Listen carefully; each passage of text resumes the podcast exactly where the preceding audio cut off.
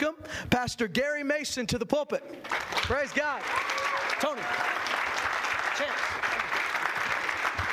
Brother, love you, man. You don't need that, do you?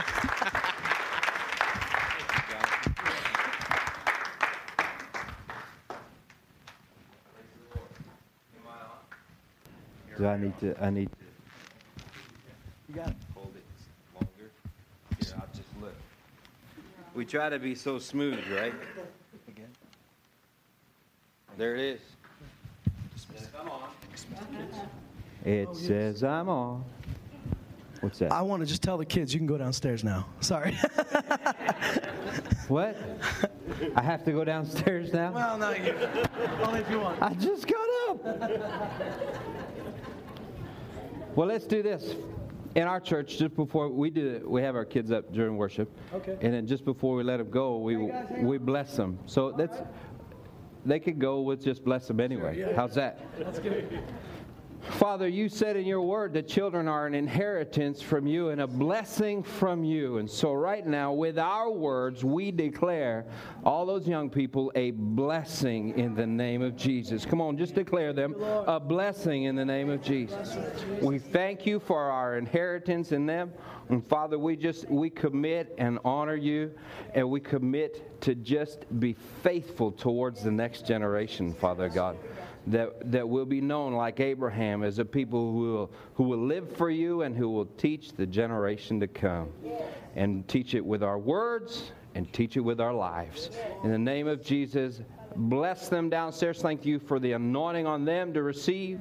Thank you for the anointing on the teachers to teach them in Jesus' name. And everybody said? Amen. Amen. All right. Well, they can sit down, can't they, Jonathan? Yes, they can. Okay. All right. It is such an intense blessing to be with you today. I, I, uh, I think uh, Beth. uh, Many of you remember my wife Beth. We the other day we we went to Starbucks, and I thought we'd just get a couple of coffees, sit down and relax and everything. But I only had 20 bucks, so I just bought one and we shared. But not, it's really not true. It's just a good joke. But speaking of Beth, she really wanted to be with you today and everything. She's going to be here for the, we'll be here for the ministers' conference and everything, but uh, she, we just couldn't. But she wanted to send her love and her blessing to you as well. So I do that right now. I have her love, her blessing. Okay? So if you're talking to her at the ministers' conference, I did it, right? Okay. This is important. So, uh, beyond that, you know, one of the places that we come, I, I've thought about how do you start uh, whenever you. Whenever you go somewhere else and you're ministering, it's, it's different in your own house. You just kind of start because everybody knows you, you're there, and that's just all there is to it. And, and you see them every week. You see them a number of times every week, and so you just start. And, and I was thinking about how to start today, and I began to think about how over the years, you know, when I was in uh, Prince Albert with Glenn Stead there for, we were there for 20 years, Beth and I. And uh,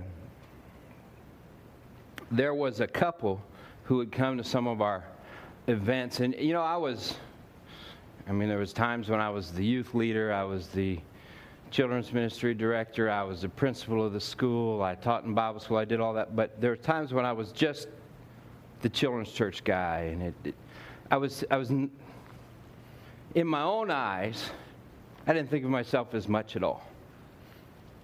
Other than I know, I knew I had to be faithful. I knew I was in my place. I just, if you began to look at, you know what I mean, right? Like, you, you know what I mean, right?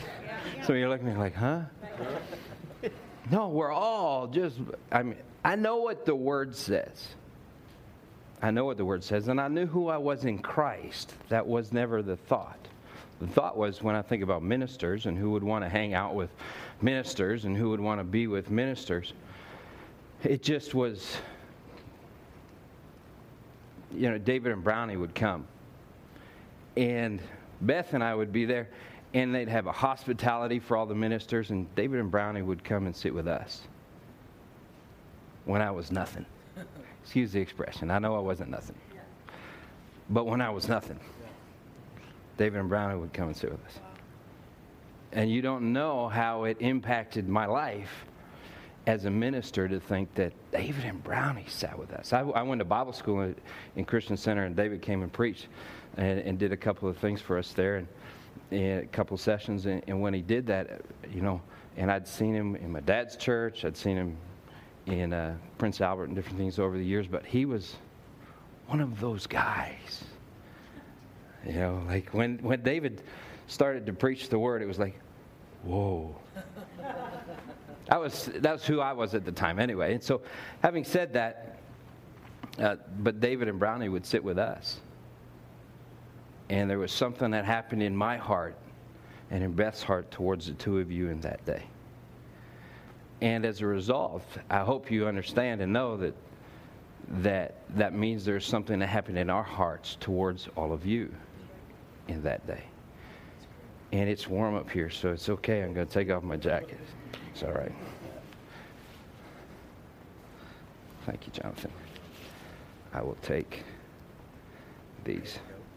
And then, somewhere along the way, I don't even know exactly where it was along the way, but we met Jonathan. And uh, it's just, you know, covenant gets passed from generation to generation.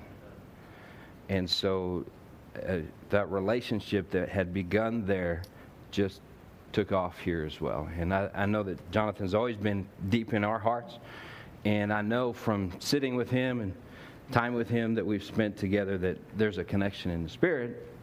And that's worth more than, than all the other things. I know in, in our lives, we're made richer by the relationships that we have. When it, when it says in Genesis that it's not good for man to be alone, I know he's talking about specifically marriage there, but I believe it's a principle that God has put that we are not meant to be alone. We're supposed to be in relationship together. And so I know that this is a God thing, it's a great thing. Um, one of the first ministers we had down in Medicine Hat was Jonathan and Tia. And so that was pretty awesome. That was, that was, a lot of fun. And we had burgers and everything with the youth afterwards, and, and they just, they were a blessing to our church. They were a great blessing to our church. And, and you know what? Now, when I see Jonathan get up and speak, he did the offering today, and I thought, whoa, just like I used to with David. I, I had supper with him last night, and I could have just sat there and listened all night long. Except he got me too stirred up, and then I started talking back to him, and so Preachers do that with each other. But praise the Lord. So I'm here today. I have a word that I believe God sent with me. I didn't. I never want to stand in the pulpit. I never want to stand in. A, we call it. I call it a holy desk, and and and I never want to stand in a holy desk and not stand there with something that God said to say. I think it uh, cheapens the gospel. But having heard what Jonathan said about Nathaniel and everything, I think I'll just stand here and let you see the gospel. Is that okay? I'll just walk back and forth. Last April, we had uh, we were involved with a number of churches and some initiatives in our city. One of them was specifically our initiative, but there was two other initiatives that had uh, people coming into town, and we were doing things with them. And we had booked three different evangelists during that month. There were guys that I booked, uh, two of them were guys that I booked out of a relationship, but they were for citywide things. About a month before the youth one, the uh, all the citywide youth network decided they couldn't do it. And you know when you, you know when you book someone, you want to just say, "Well, we're having you," and and that's it. All of a sudden, this came down. I thought, oh man, now what am I supposed to do? Because I know in the natural where the church finances are at. I, I, we started down there with a 25,000 square foot building. You could probably put three of your buildings in ours. Is that about right? I'm just guessing. So it's a huge building. We arrived, I was just telling Brownie that first Sunday we had 20 people. 12 of them we brought from Prince Albert. I was, um, being the great preacher that I am, eloquent in speech and all of that, I, I effectively preach us down to two.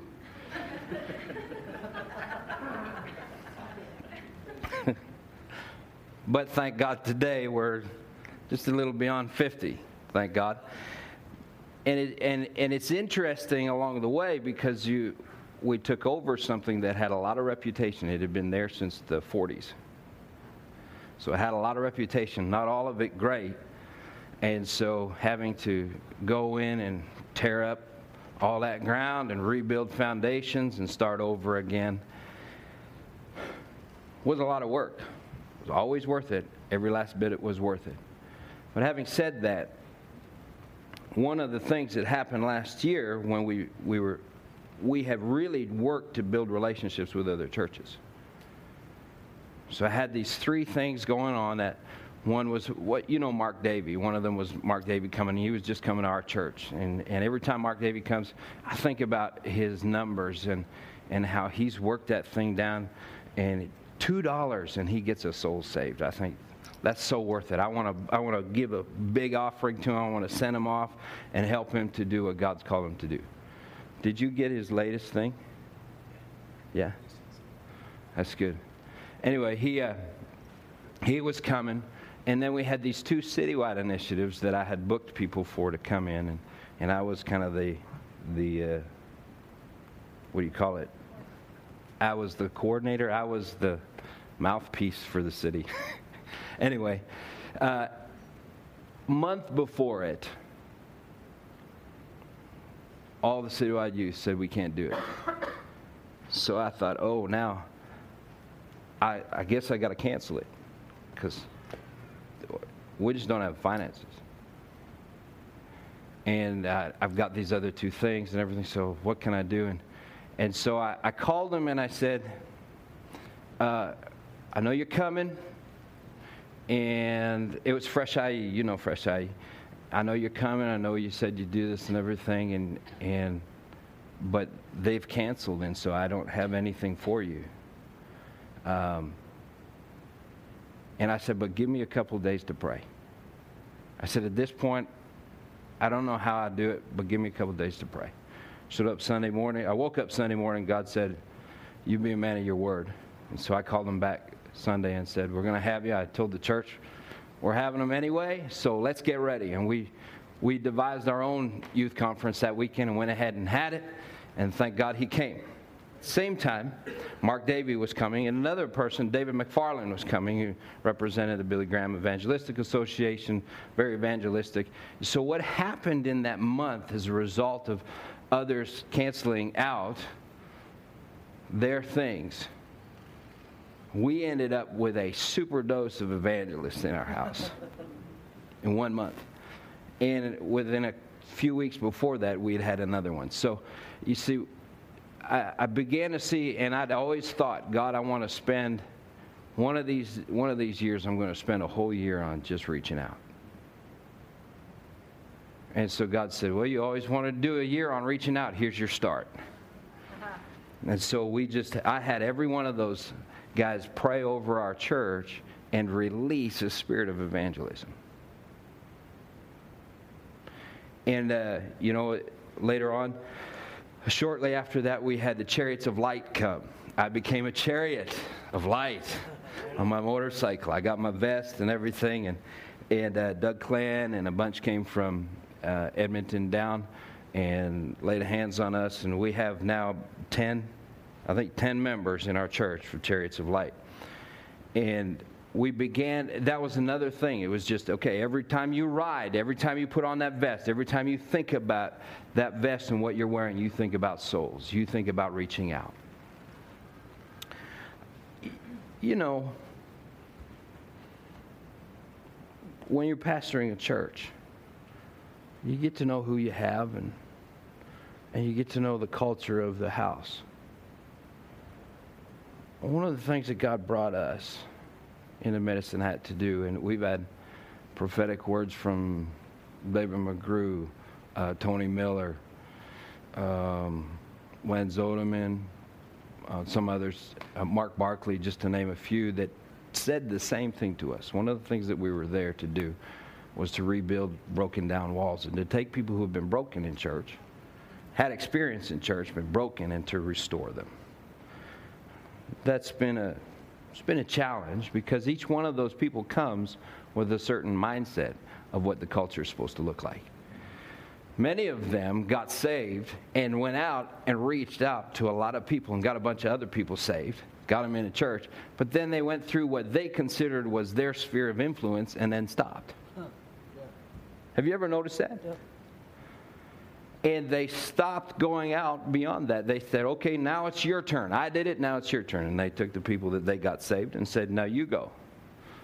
Nothing wrong with saying, hey, I got you saved, now you go get some others saved. This is a good thing. The problem is when you stop because I don't have anybody else to reach now. So we, uh, we're talking about the evangelistic heart, we're talking about reaching out, and, and uh, I preach messages about how Jesus said, "Come and I'll make you fishers of men," and I taught all the, I, you know, I did all the good evangelistic messages and uh, we had we, have been having some success. I, I, personally, I put on my vest one night.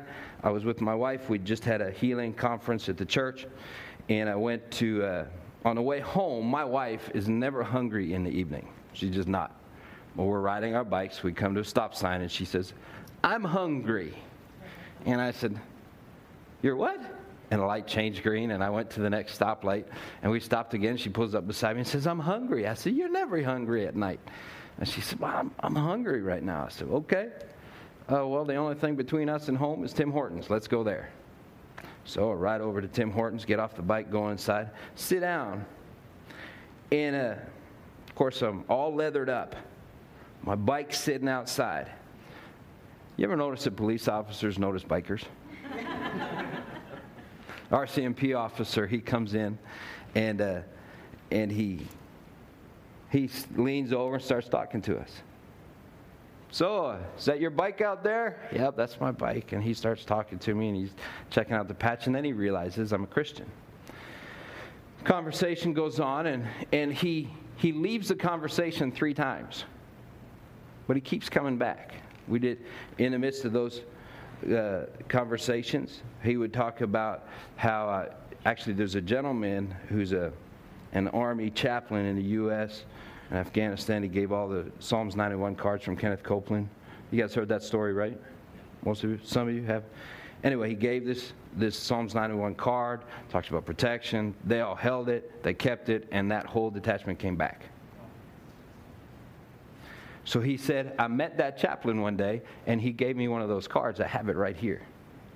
And I'm thinking, hmm. And I'm just watching and listening to, and I like to think of myself as a Christian, is what he said, and everything. And, and I'm just waiting for the Holy Ghost to set this thing up. The fourth time he comes back to me, and he starts talking, I said, So you like to think of yourself as a Christian?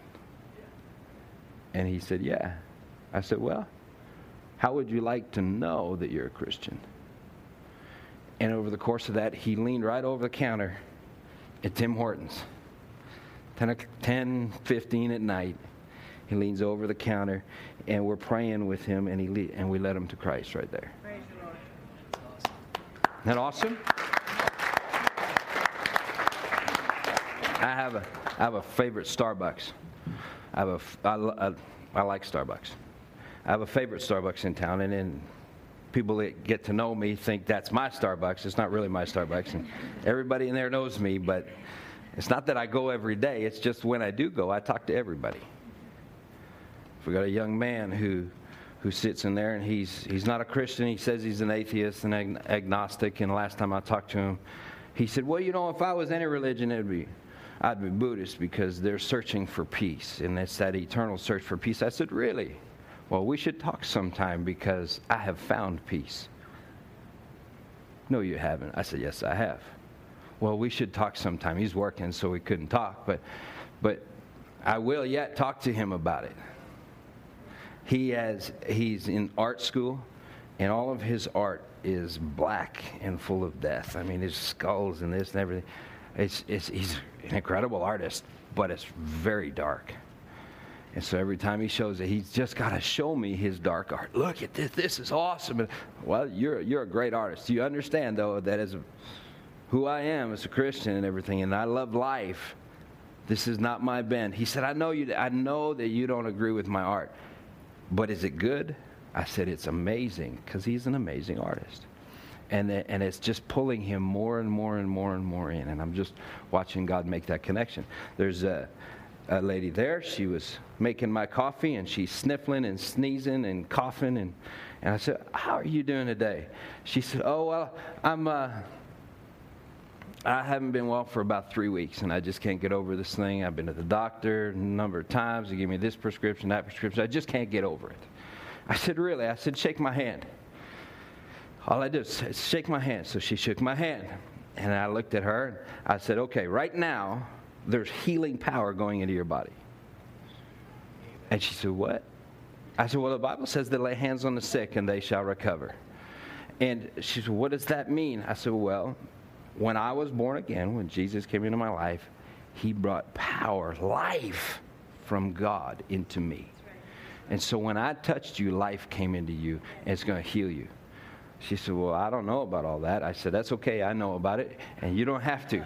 I said, You know, it doesn't even say that I have to pray for you. All it says that I need to lay hands on you. I touched you. Healing is yours right now. I come in the next day, and I said, So? And she said, Like an hour later, I was better.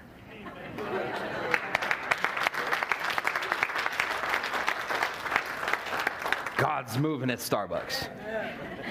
Thank you, Jesus. Not just Tim Hortons. So it doesn't matter whether you like Tim Hortons, Starbucks, or Second Cup. We don't, we don't have a second cup, otherwise, I'd do it there too. But you start to think I like coffee. I really only drink one or two cups a day, but anyway. Uh, gas station. Walk into the gas station, get to know the, the people there. I'm always talking to them. I like to talk to people. I, now, I didn't always like to talk to people. I was the kind of guy, actually, back in the days when I first met Brownie, uh, I'd have just been happy to find a spot in the mountains and uh, grow my beard long, look like a duck hunter, and uh, and I, I could have just lived there in a log cabin just by myself. I could have been that guy, but but God said you weren't created for that. Thank God. Today I love what I do, and I thank God that I'm not alone on a mountain. That's a good thing, right, Brownie? Okay. So I'm in there, and I'm and uh, I'm grabbing a coffee on my way to prayer in the morning. We open on on uh, Tuesdays and Friday at six o'clock for prayer. And so I'm grabbing a coffee on. A, by the way, hey Brownie, we have a house. We live in a house now. Uh, last spring we got out of the church and lived in. Well, we're still in church, but we don't live in the church. We were living in the building for five years. So anyway, thank God. So on our way to work, I stopped for coffee, and. Uh, I hear the girl say to the other girl, she says, Oh man, you better pray for me. Neither one of them are Christians. Neither one are Christians. She says, You better pray for me today. I need help. And I'm pouring my coffee. What? And so I said, I paying for my coffee, and I said, So do you know that uh, that I'm I'm a pastor? You know me. I've met you before. You know, do you realize I'm a pastor? She said, Yeah. I said, Well, I'm on my way to church right now to pray. She said, Oh, you just asked her to pray for you. I said, Yes. So how about I pray for you? Okay. I said, Okay, I'm going to church and I'm going to make, I'm going to take some time. I'm going to pray for you. And then I looked at the other girl and I said, And I'll pray for you too. Oh, but I did ask for prayer. It's okay. I'll pray for you too. Okay. So I go to church, I'm praying. And not only did I, I, I get a scripture for both of them from the Holy Spirit. So I go back to the thing and I said, So it's, you know, was at prayer this morning. I told you I'd pray. And God gave me a scripture for both of you. I believe God speaks to us, and He wants to speak to you through His Word right now. Are you ready? And he said, Really? And so I gave them both their scriptures. I said, Would you like me to text it to you? She, they said yes, so I had it. I had it ready on the text. All I had to do was put in their number. So I put it in there and send it. Put it in there, send it, and they're like, wow. And Gary Strigari goes to our church. He's uh, on our worship team. He's a mechanic. He does, the, uh, and he buys gas there a lot. So he goes in, and they're like, the other Gary, apparently that's me. the other Gary came in and he gave us like scriptures and was praying for us. Yeah, that's cool. A couple weeks later, I go in, How are you doing today? She says, Well, I, I, I, don't know. My, my life is just like this. And then she starts telling me about, and her life's a bit of a wreck. And, and she said, But I, I just don't know. I said, Well, how would you like to know what your purpose is? How would you like to know what God's plan for you is? Remember that scripture that I gave you? Because it was all about the purpose plan. It was John, Jeremiah 29 11. God has a plan for you. She said, Yeah. She said, Well, and so right there, she leans over the counter and I lead her to Christ. And I said, Now when Gary comes in, the Bible says, if you confess him before men, he'll confess you before his Father. So when Gary comes in, you tell him, I actually happened to be with Gary when he, he came in the next time, and I'm standing there. She's, I can't remember what I'm supposed to say.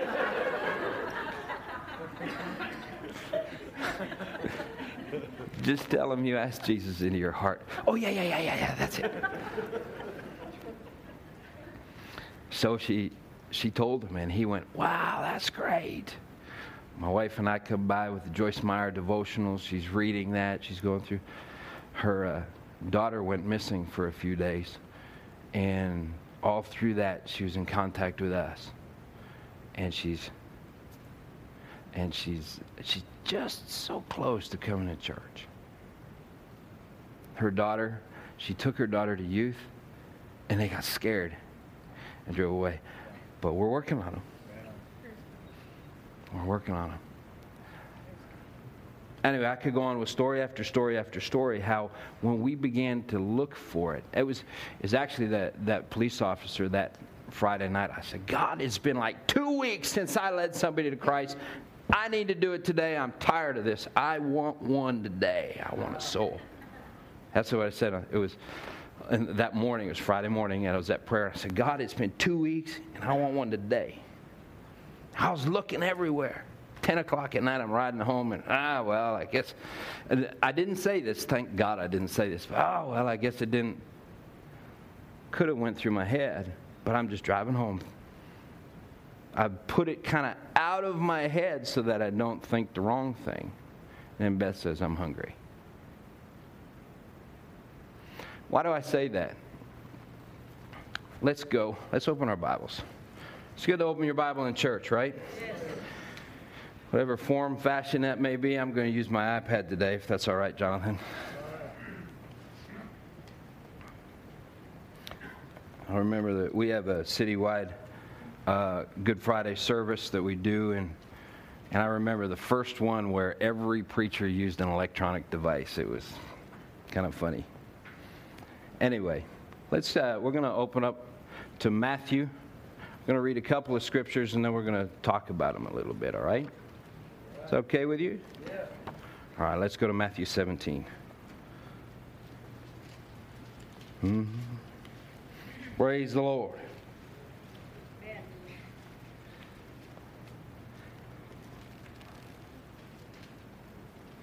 We'll start in verse 14 here. And when they approached the multitude, a man came to him, kneeling before him and saying, Lord, do pity and have mercy on my son. This is in the Amplified. I should maybe read. I'll read it from the New American Standard because Jonathan's here. Let's start at verse 14 again. When they came to the crowd, a man came up to Jesus, falling on his knees before him and saying, Lord, have mercy on my son, for he is a lunatic and is very ill, and he often falls into the fire and often in the water. And I brought him to your disciples, and they could not cure him. And Jesus answered and said, You unbelieving and perverted generation, how long shall I be with you? How long shall I put up with you? Bring him here to me. That's, uh, I mean, the Amplified says, verse 17 this way. And Jesus answered, O you unbelieving, warped, wayward, rebellious. I think Jesus was upset. Can you imagine if we as pastors talked to our leaders that way? He goes on to say, and thoroughly perverse generation. How long am I to remain with you? How long am I to bear with you? Bring him here to me.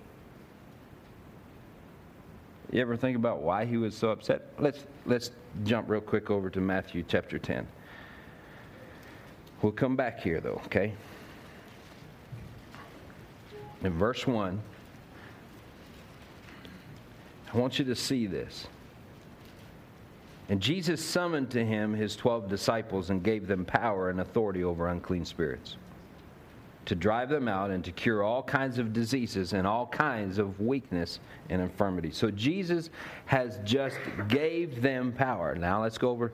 I want you to see it a couple places. Let every word be established out of two or three witnesses, right? So let's go to Mark 6.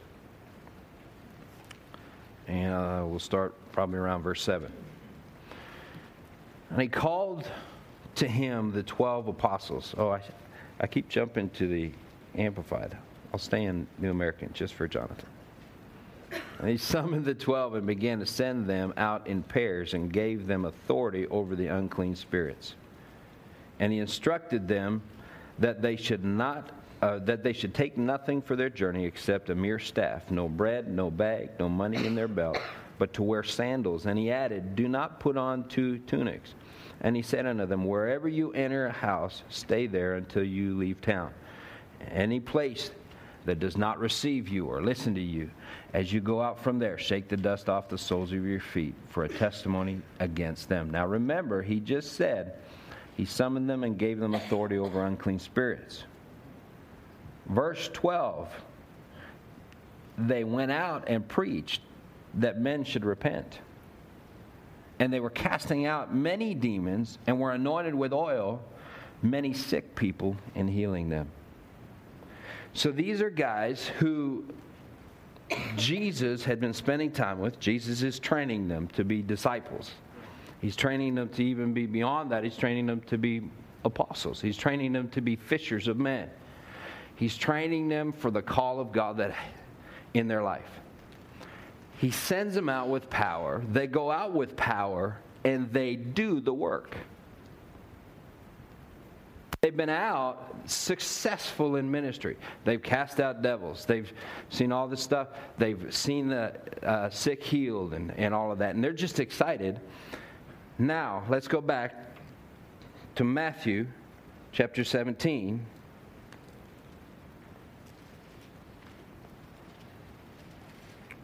Verse 17. Now you understand, O you unbelieving, warped, wayward, rebellious, and thoroughly perverse generation. What are you guys doing? I showed you how to do this.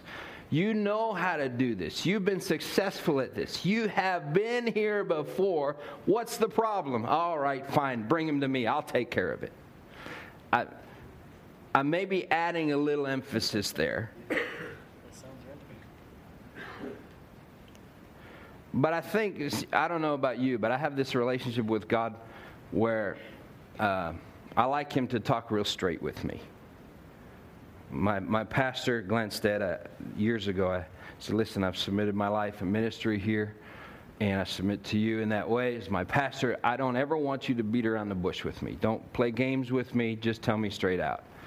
Guess what? He took me up on that and treated me that way, and as long as I've been with him, he just tells me straight. And there are times when he tells me straight and leaves the room pick up my job, put it back where it's supposed to be, and go out and do what God's told me to do. But nonetheless, I like it straight. I think that Jesus is just talking straight with these guys. Guys, what's wrong? You know how to do this. It's not like this is a bigger devil.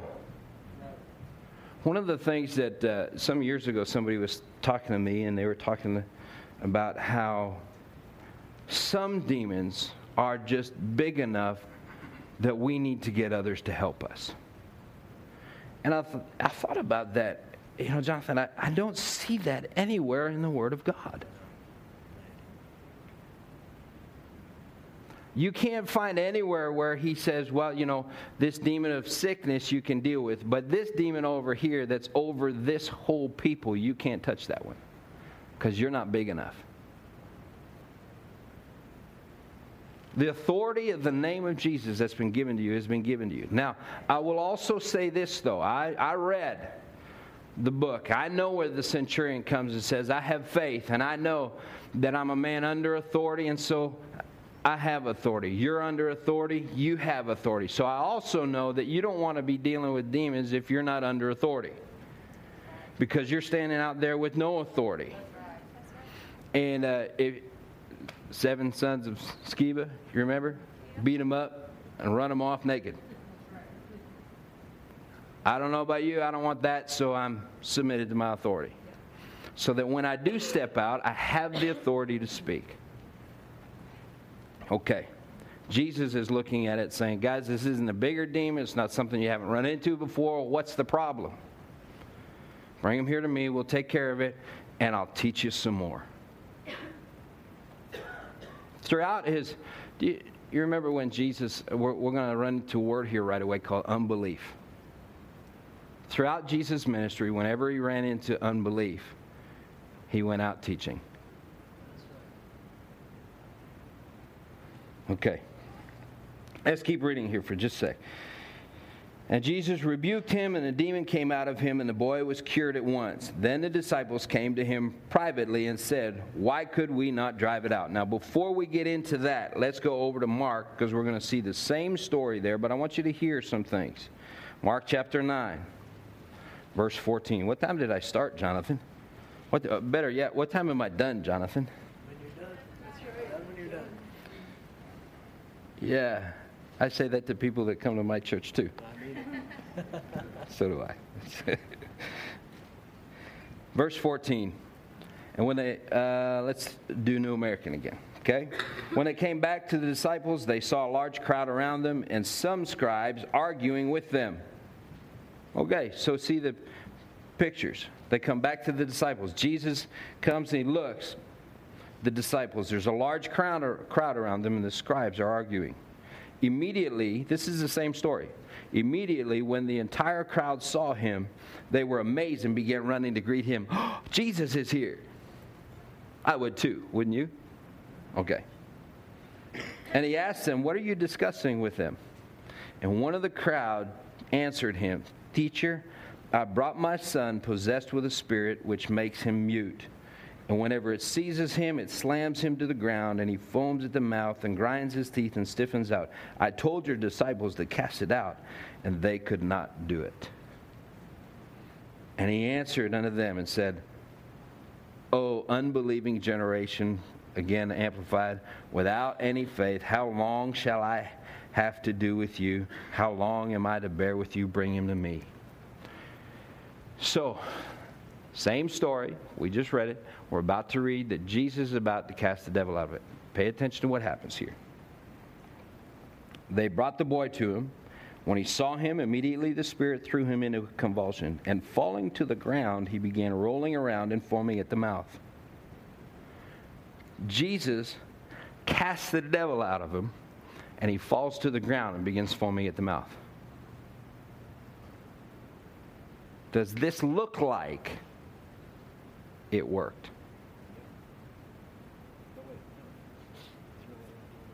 He's rolling around, foaming at the mouth. Delivered people don't necessarily roll around and foam at the mouth. If we were to look at this today, many would say that he was having an epileptic seizure. Same kind of thing, right? So I want to pray for you, deliver you, and the very thing that's been happening to you goes and ha- happens right there in front of me. Does this affect Jesus? No. Now, the other guys stood there and argued, well, how come it didn't work? You see the difference? Jesus didn't stop and talk about how come it didn't work. Because in Jesus' mind, it worked. I, it's like when we go over to the, the uh, demoniac at the Gadarenes in the, in the tombs, and he's breaking chains, and he comes to Jesus, and Jesus commands the devil come out of him, and then he looks and says, What's your name? So many people, I have heard preachers tell you, Well, you need to get the name of the devil so you can cast it out. But that's not what happened there, folks. It's not what happened at all. I, I don't care what the devil's name is, he has to go. That's right. And Jesus operated in faith, so when he said, Come out, he didn't look and say, So now that you're still there, tell me your name. if it was this brother here, he said, Come out. Now he looks at him and says, What's your name? He's not expecting that demon to speak. He wants to know that man's name. That's right. The other day, I was I was uh, in our Bible study, and we're we're going over uh, Kenneth Copeland's new book, The Blessing.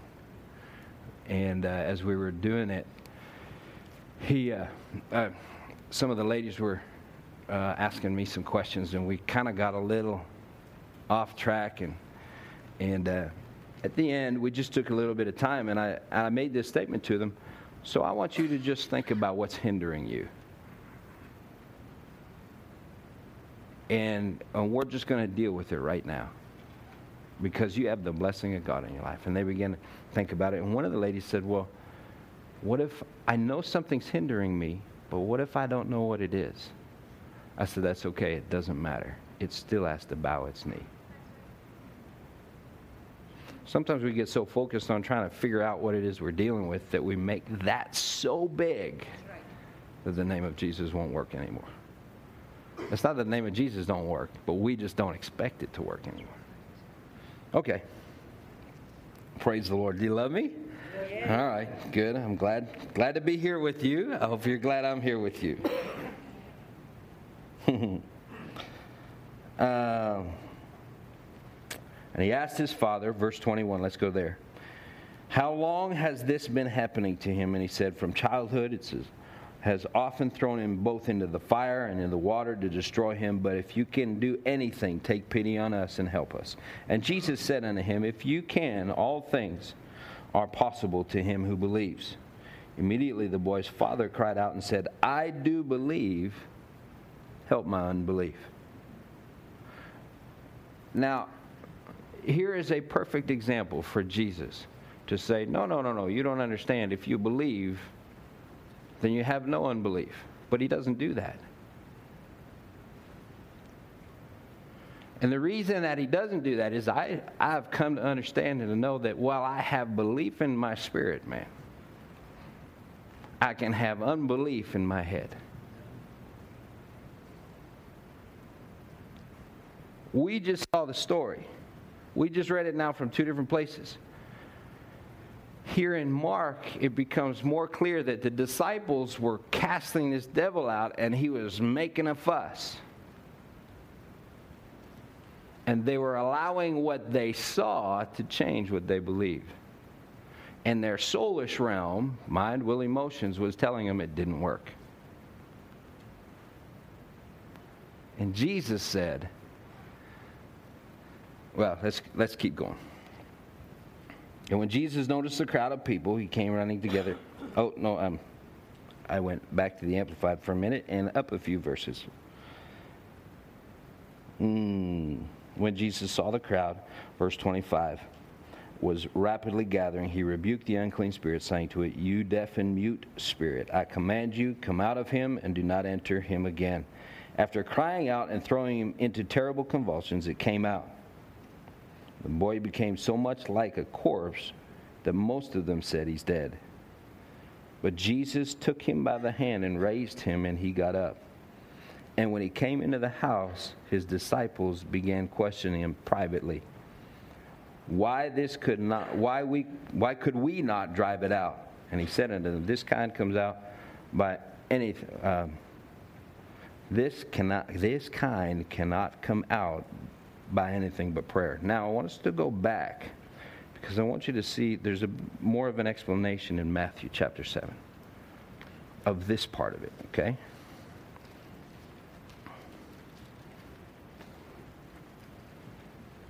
Oh. Sorry, Matthew 17. I said 7, but I meant 17. Right? Jonathan was with me. Okay. This is where Jesus said to him, I'm going to go over to the New King James for just a moment. Okay? Verse 17, O faithless and perverse generation, how long shall I be with you? How long shall I bear with you? Bring him here to me. And Jesus rebuked the demon, and it came out of him, and the child was cured from that very hour.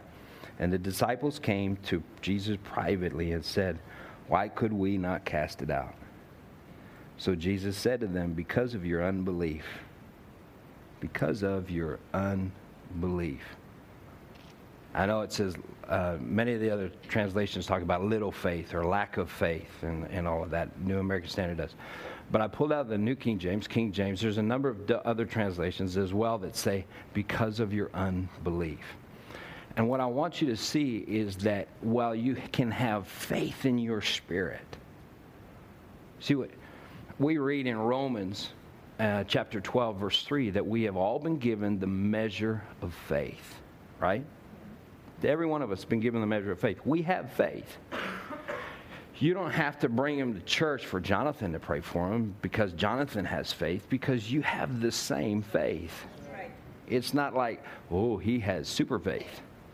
I have faith light. He's got faith full steam.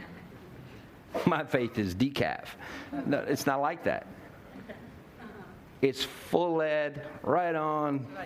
Everybody has it the issue oftentimes is not amount, the amount of faith that we have,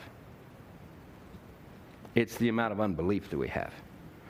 Let me read for you a, a let me read for you a definition of oh gotta find it here it's in here i use all these different things a definition of unbelief for you okay Here we go.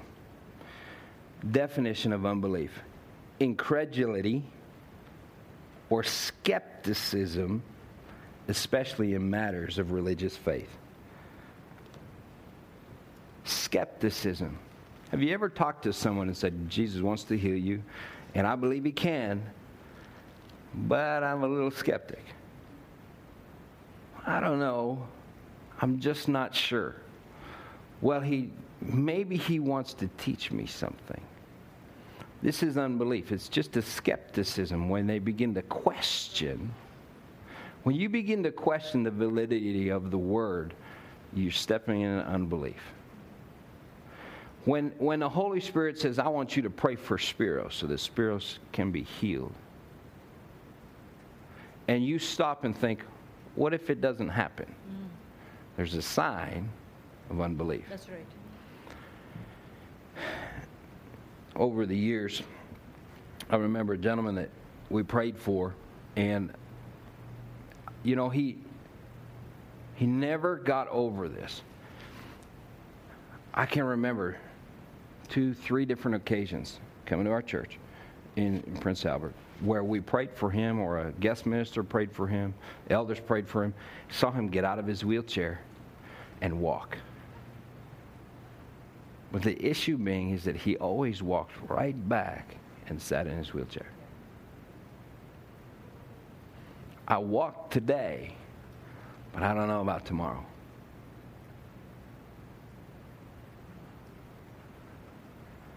He had faith to be, to, to be healed.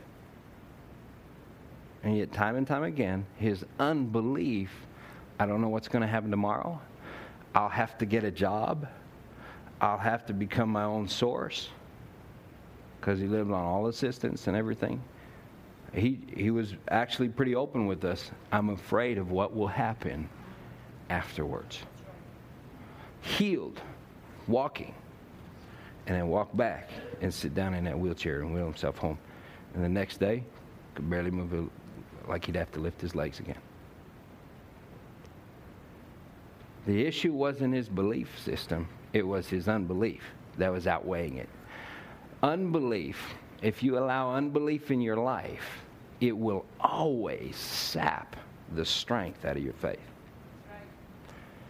Uh, I said this to Jonathan last night. What, what God downloads to your spirit, you process through your soul. When you were born again, you're made a new creature in Christ. Old things pass away, all things made new, right? Right?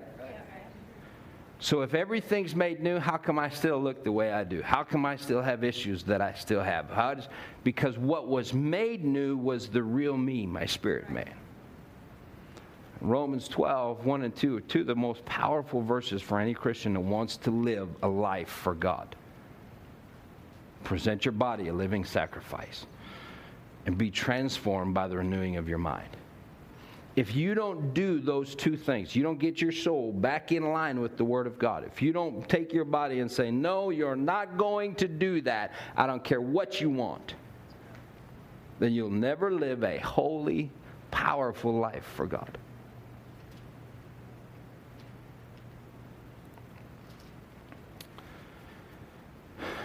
I have this habit now since I moved to Alberta. I don't know, it's cowboy country, right?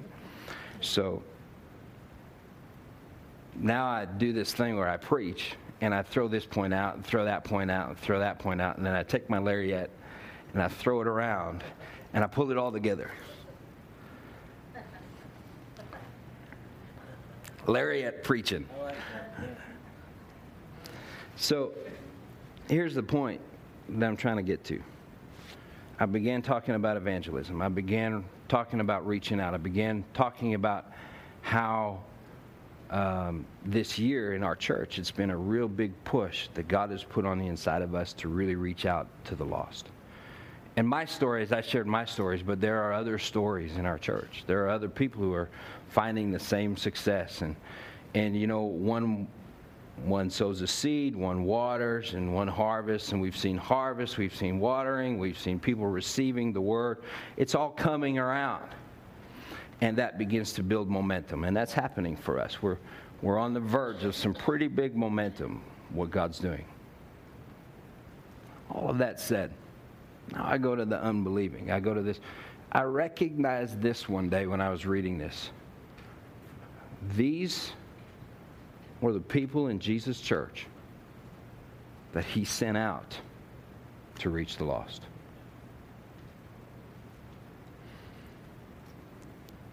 What would have happened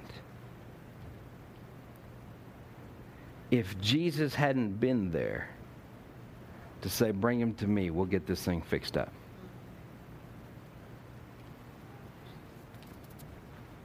Is it all right to say this, Jonathan? I believe that those guys would have developed another doctrine based on their experience. That's a very good point. Yeah, You know why I believe that, Brian? Because I see it through a lot of the church today. Yeah. Is that right?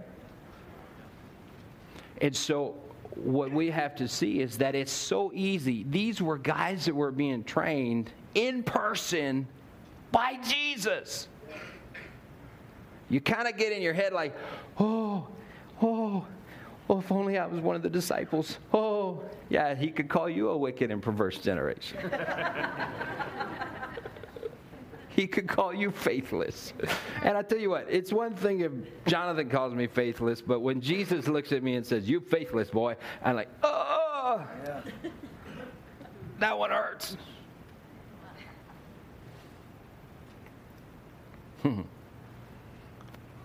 These are the guys that Jesus sent out. And if Jesus hadn't been there, they likely would have developed a thought process well, maybe God doesn't heal everybody. Maybe God doesn't deliver everybody. Maybe, hmm, let's think about this. Maybe there's something that God wants to teach these people. Hmm. I can just see the development, can't you? So who was it that sinned, Jesus? Because he's asked that question in another case. Well, it wasn't that anybody sinned, but today you see the glory of God. That's right. You and I. I was just reading in. Uh, oh, now I have to go find it. It just slips my mind. Paul said that we get to adorn the doctrine. Yeah. It's in Titus. Titus, that's where it is. He said that you would adorn the doctrine. And I read that one day and I thought, wow, adorning.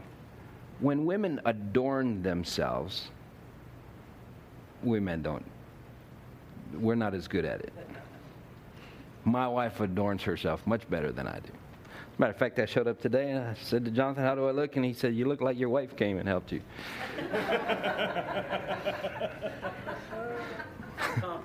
I know it's a compliment because on your own, boy, you are sunk. That's probably true, but it's not the point today. But ladies, when they adorn themselves, they do. I mean, I think about my wife when she's adorning herself. She's got her embellishments and and you can't because you can't just put on a dress. Then you have to get. Uh, And, and sometimes it goes the other way. I bought a necklace. I need a dress. well, why didn't you buy a necklace that went with your dress? Well, because I like this necklace. And then, of course, that means shoes. That means a jacket. That means all the other stuff that goes with that. But what is she doing when she's doing that? Or what are ladies doing when they're doing that? They're making themselves attractive. And so when he said adorn the doctrine, I mean, do you, you realize I get to make the doctrine of Christ attractive?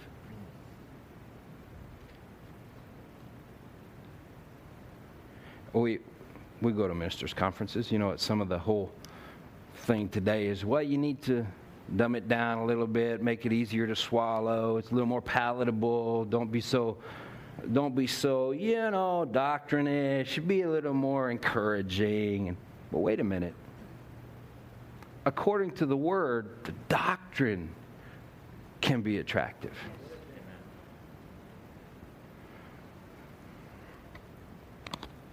I do, however, believe this that the only time the doctrine is attractive is when the person or the people, the church, who are preaching it are living it. I think it becomes pretty unattractive. There's a lot of people in the world say, well, the world doesn't want to hear about Jesus. That's not true. This summer, as I've been really focusing on reaching others for Christ and reaching out to others, I've discovered that everybody out there that I talk to, the unsaved people, they want to hear about it. Yes. There's a lot of church people who are like, yeah, yeah, whatever. And I say, okay, whatever, see you later. Lord, bring me to someone who's hungry. And inevitably, He brings me the lost. You want to hear some statistics? Is that okay? Yes. All right. I found these statistics at uh, Lifeway Research online.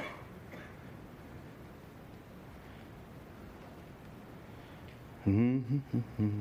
Praise the Lord useful statistics. This is what I put in my I put this in my journal under useful statistics. 82% of the unchurched. Now we're not talking about people who've been in church. We're talking unchurched. This is North America. 82% of the unchurched are at least somewhat likely to attend church if invited. 82% of people that don't go to church don't have anything to do with church when they were asked, Would you go to church? Well, if I was invited. 82% said they'd likely go. I began listening to my people and to other people in different churches about how they reach out. Do you know who they typically ask? The churched. Or the churched who are upset with the church. I had a gentleman, he, he comes to our church now, and he said to me, uh, he said, well, I love what you're saying and everything. He came, he sat down. We had a little conference between him and his wife and another couple. They were leaving their church that was doing some things that were kind of funny and with the board and everything. And, and I actually went back to the pastor and talked to him about it. And he said, Gary, I'm glad they're coming to you because they need to go somewhere. This is, it's not going to, there's, there, we have issues and they're not going to work here. I'm glad they're coming to you because I know they'll get what they need. Thank God for that. But when they came and sat with me, I told them who we were and how we operate, and they said, This is awesome. And one gentleman looked across the, the desk at me and he said, Man, if this is all true, and he has since told me it's all true, he said, I can fill your church in a week. I said, Really? I said, Well, go ahead. I'm waiting for it. He hasn't been able to do it because what he was looking at was I know all these disgruntled people. There's a couple of them that have come, but they're so disgruntled that they're. Now, the same guy has a great anointing on his life as an evangelist. If he'd just do it. And when he first got saved, he was reaching out to everybody that was lost. Now all he's doing is reaching out to the, to the saved who aren't going to church. These statistics are not the saved who aren't going to church. These statistics, statistics are specifically those who are unchurched. Let me give you some more. Only 2% of the church members invite unchurched person to church. That means 98% of churchgoers never extend an invitation in a given year to an unchurched person. And that's because we've told ourselves they don't want to hear it. While the media makes us look bad, they don't really want to come to church with me. Are you kidding me? They're watching you. They're looking at your life and saying, Boy, I wish I had what they had. I remember the time I went to work. I was uh, in my 20s working at Superstore. And at the end of the day, we take our cash and we go into the back room there, give the cash to the ladies who were basically the bank for the store, and they were doing all their stuff. So I took my till box and I went and I gave it to her, and, she takes it from me. I'm smiling away. How are you today? She says, You bug me. I said, Wait a minute. I'd never, I have never, this is honest truth. I'd never talked to this lady other than to give her the stuff and say, Hey, how you doing today? I don't have any relationship with her. She said, You bug me. I said, What? She said, I'm mad at you. I said, What did I do? She said, You are never sad, mad, or anything like You are always happy, and it bugs me. I, kind of chuckled and I said, Really? How come that makes you mad? Because I'm having a bad day today. I have lots of bad days, and you never have a bad day. But you don't have to have a bad day either if you give your life to Christ. But here's a lady.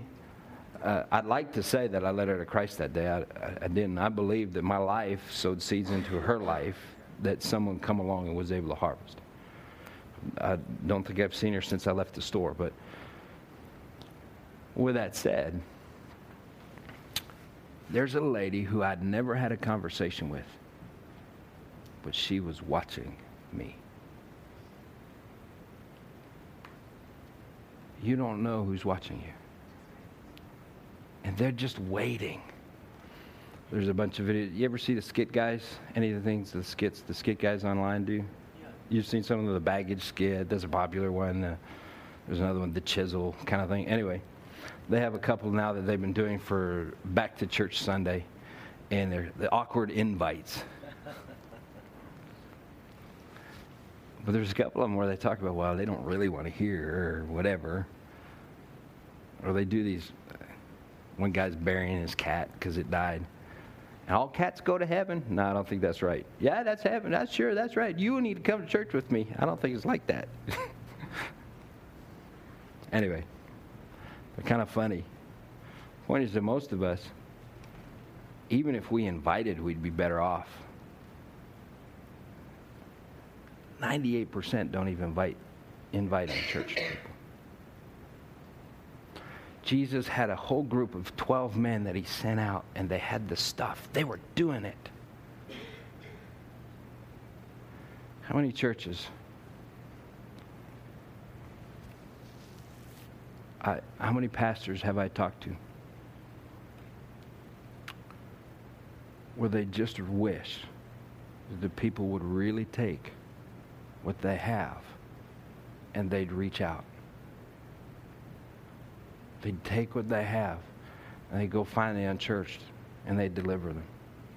How many times has somebody been here in your church and said, You have all the same power that Jonathan and Brownie have, and you could lay hands on the sick, and you can see them recover. How many times have you heard those things? then how often do we not stick out our hand and say, just take my hand?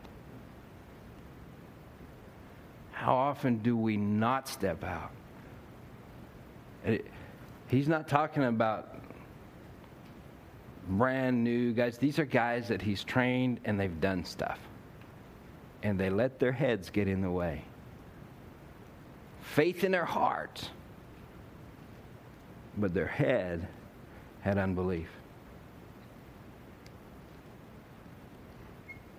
Romans chapter 4 says, And Abraham was not weak in faith, and he staggered not at the promise of God through unbelief. Staggered not at the promise of God through unbelief. I have a promise from God. If I reach out, people will be healed. If I reach out, people will be saved. If I reach out, so then Jesus says, I want you to tell this guy about Jesus. Uh, uh, the stagger of unbelief. so, um, you know, uh, well, if you might want to ask Jesus, maybe, I don't want to, what? I don't even know what you're saying. It's because we staggered. And then I staggered in all those times that I didn't even say anything through unbelief because my head told me, what if it doesn't work? Heart the whole time is saying, what if it works, boy? Step out.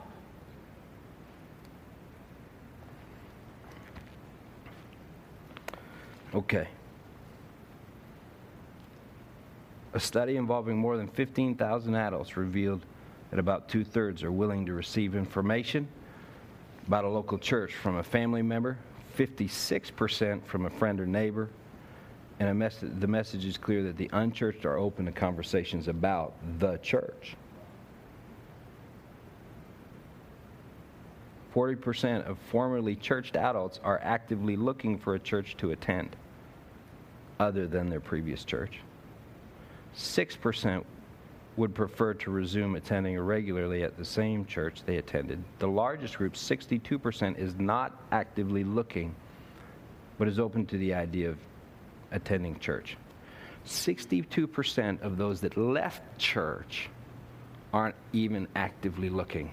Nah, they're open to it. You know why they're open to it when they took the study? Because they know better than to say, no, I'm not open to it. Why is it that we're a little bit impotent, excuse the expression, in our reaching out? Because we're going to the 62% that aren't even looking. Instead of the, what was it, 80, 82% that say, I'm interested. And then we allow what happened with the 62% to affect our thinking enough that we don't reach out. Am I doing okay, Jonathan? Okay. Say all that to say this I don't believe that's this church. I don't believe that you're going to be caught. You know, God obviously sent me here with this word. I believe God sent me with this word.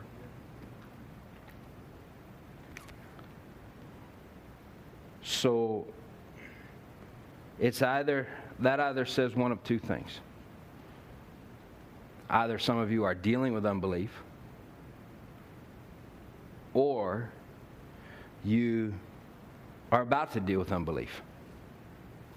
That safe to say? Okay. Let's go to Acts chapter 11.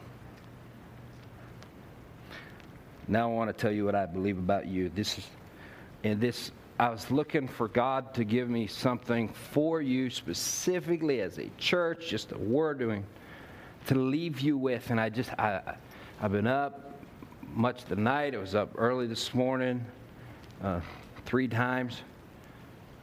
Five o'clock this morning, I just couldn't get back to sleep again. I was up. I said, God, what is that thing? And, and while we were in worship, God gave me two verses for you, okay? And so here's the lariat. You ready? All right. Uh, Acts chapter 11. Verse 26. And when he had found him, Barnabas has just gone to get Saul. And when he had found him, he brought him unto Antioch.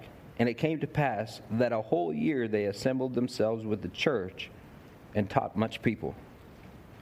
And the disciples were called Christians first at Antioch. What's a Christian mean? Christ like one. The world looked at them and said, Look, they're just like Christ. Okay, Acts chapter 4.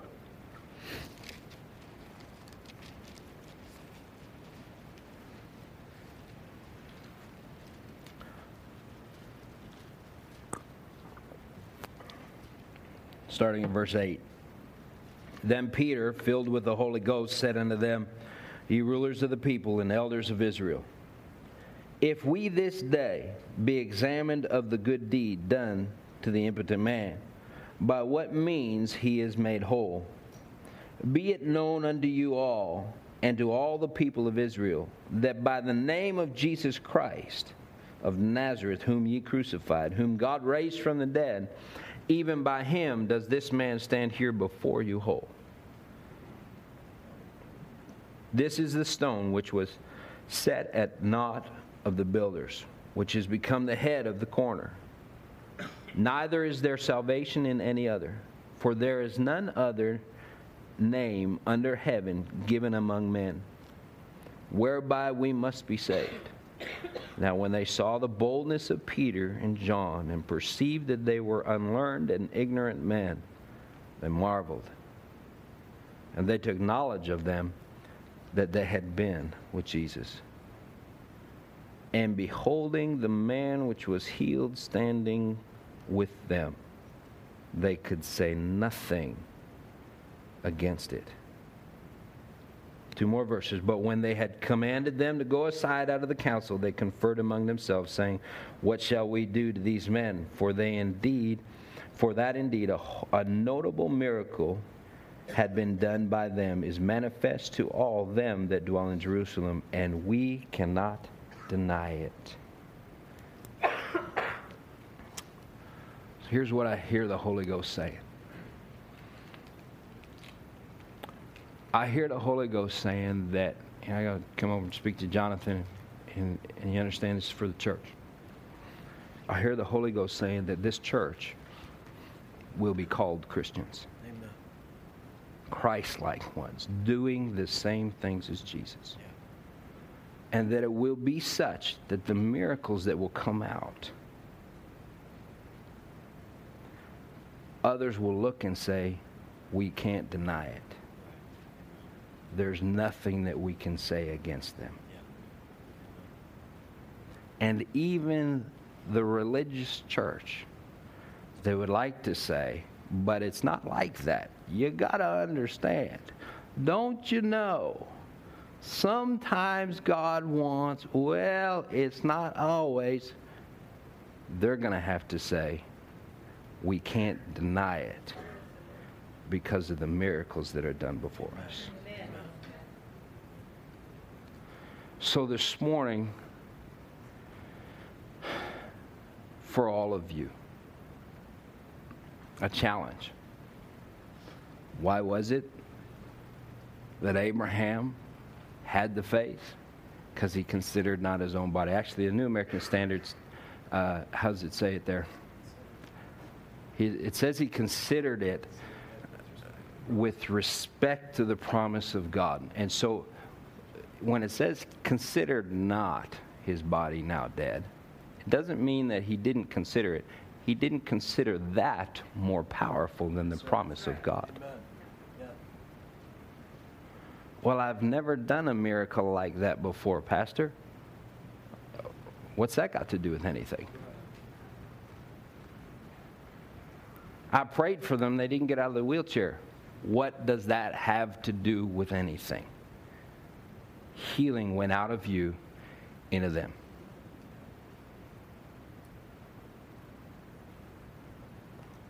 that lady at Starbucks. I took her hand. I gave her a handshake. I walked away. I didn't say, So, did it happen? Did it happen? Did it happen? She sniffled and she said, You know, like an hour, it was gone. The next day, that testimony was there for her. She's already a church girl, but she hadn't been going to church. Guess who's going to church again? Not my church, back to her church. Thank God. You have power resident in you. God wants to work through you. It's His will. He's not going to stop it. The devil, he's not big enough to stop it.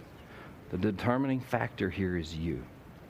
So, my challenge fast your unbelief. Fast your unbelief. How do you do that? When you're fasting food and somebody offers it to you, you refuse it. Right? So when unbelief thoughts come, was it Kenneth Hagin used to say, you can't stop the bird from flying over your head, but you can stop it from nesting in your hair. So when that thing comes at you, you just stop it, say no, and you begin to counteract that with the Word of God. You begin to go back against, you push back at it with the Word of God. And as you confess that out of your mouth, you're going to release life into you. You're going to re- release life into your ministry. You're going to see, I'm believing, I, I believe that somebody's going to get somebody saved before I come back again. And I'm coming back in a week.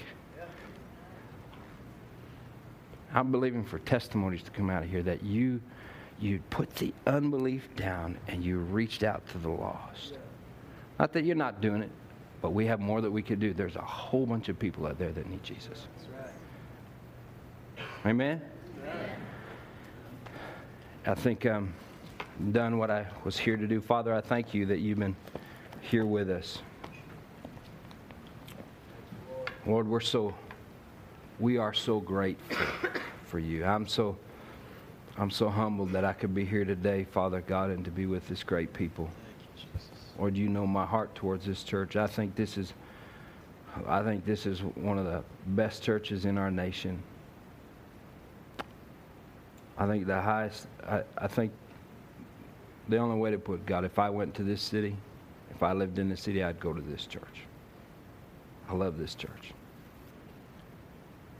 And Father, I believe that you have a great plan to affect this city in such a way that the believers out of this church are so on fire.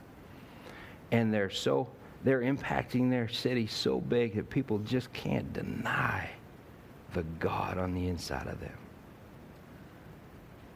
So I pray, Father, that the words that I spoke today that were of you would all land as seeds in the soil of their hearts.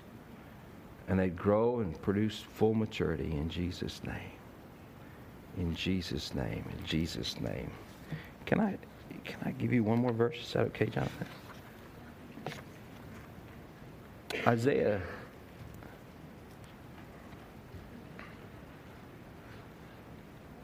at 26. Got to pull up the right program here. Isaiah 26. I love this verse. But I want to read it from the New American Standard, so I have to pull it up here because it's because I'm in Jonathan's house and I want to honor him. so, besides, I was going to read it in King James, and you should have heard what he told me about King James last night. I'm just kidding. King James is good. It's good too. Perhaps they will listen and everyone will turn from his evil way that I may repent of the calamity. I got the wrong verse.